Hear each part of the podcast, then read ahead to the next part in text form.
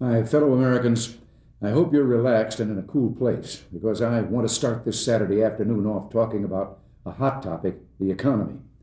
To begin with, the most recent statistics show that the economy grew much faster in 1985 and the beginning of this year than we previously thought.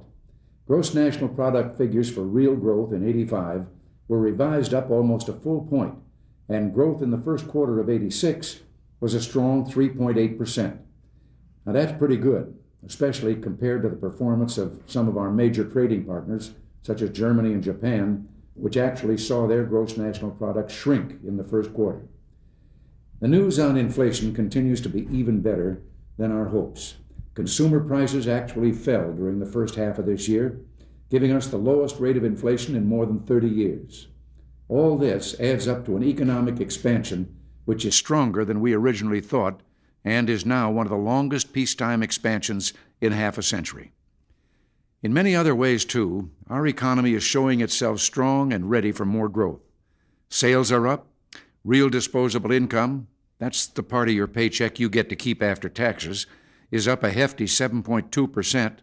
Housing investment is up, interest rates are falling, and the stock market is up an incredible 30% in just one year. Those people in the market are investing in a big way in America's future. As lower oil prices work their way through the economy, and as the lower dollar improves U.S. sales abroad, things will look even better. But not all the news was as good as we'd hoped. Some of the figures indicate slower second quarter growth than expected. Now, you won't be surprised to hear that the doom and gloom artists who said this current expansion could never happen have been painting dark pictures and saying that our expansion may be over. But believe me, they couldn't be more off the mark. The figure they point to is last quarter's real gross national product, growth rate of plus 1.1. And although this figure will almost certainly be revised, just as the previous figures were, there's no gainsaying that it's lower than we wished. The fact is, there are some temporary factors that slowed the growth in our economy for a short time. Part of the problem is the slow and even negative growth I mentioned earlier in our major industrialized trading partners. If they're growing slower than we are, they simply can't afford to buy as much from us, and that hurts our economy too. Also, important industries in some regions of the country are struggling with special problems. I'm thinking especially of oil, agriculture, steel, and textiles. The workers and families in those troubled industries are always on my mind, and that's all the more reason I'm determined to keep this economy moving, creating jobs and opportunity so as to ease as much as possible those sometimes unavoidable adjustments. But some of the slower growth we saw last quarter was actually the result of some very good news on the horizon, and that's the tax reform bill. The uncertainty that was an unavoidable part of the legislative process on the Hill has likely caused some businesses to hesitate with their investment and other economic decisions.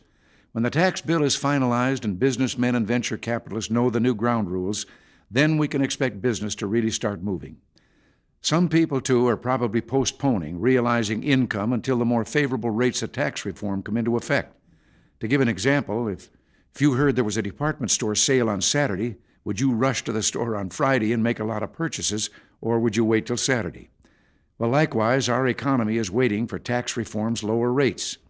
In that sense, this temporary, slower growth we're experiencing is a sign of anticipation about the future and better times to come. When we came into office on a hot summer day, or, well, we didn't come into office on a hot summer day, the economy had about as much energy as a hound dog on a hot summer day. Some people said that we'd never get it on its feet again. Well, we cut tax rates nearly 25% across the board and squashed inflation and we let loose one of the longest peacetime expansions ever. Our robust economy has created over 10 million jobs since the recovery began, more than Western Europe and Japan combined. Imagine, then, the effect of tax reform's dramatic tax rate cuts coming as they will on top of an economy that is fit and healthy and ready for action. So don't pay too much attention to those gloom artists. America's economy is strong our future bright. With tax reform lighting our heels in the coming year, well, it will give new meaning to the phrase, you ain't seen nothing yet. Until next week, thanks for listening, and God bless you.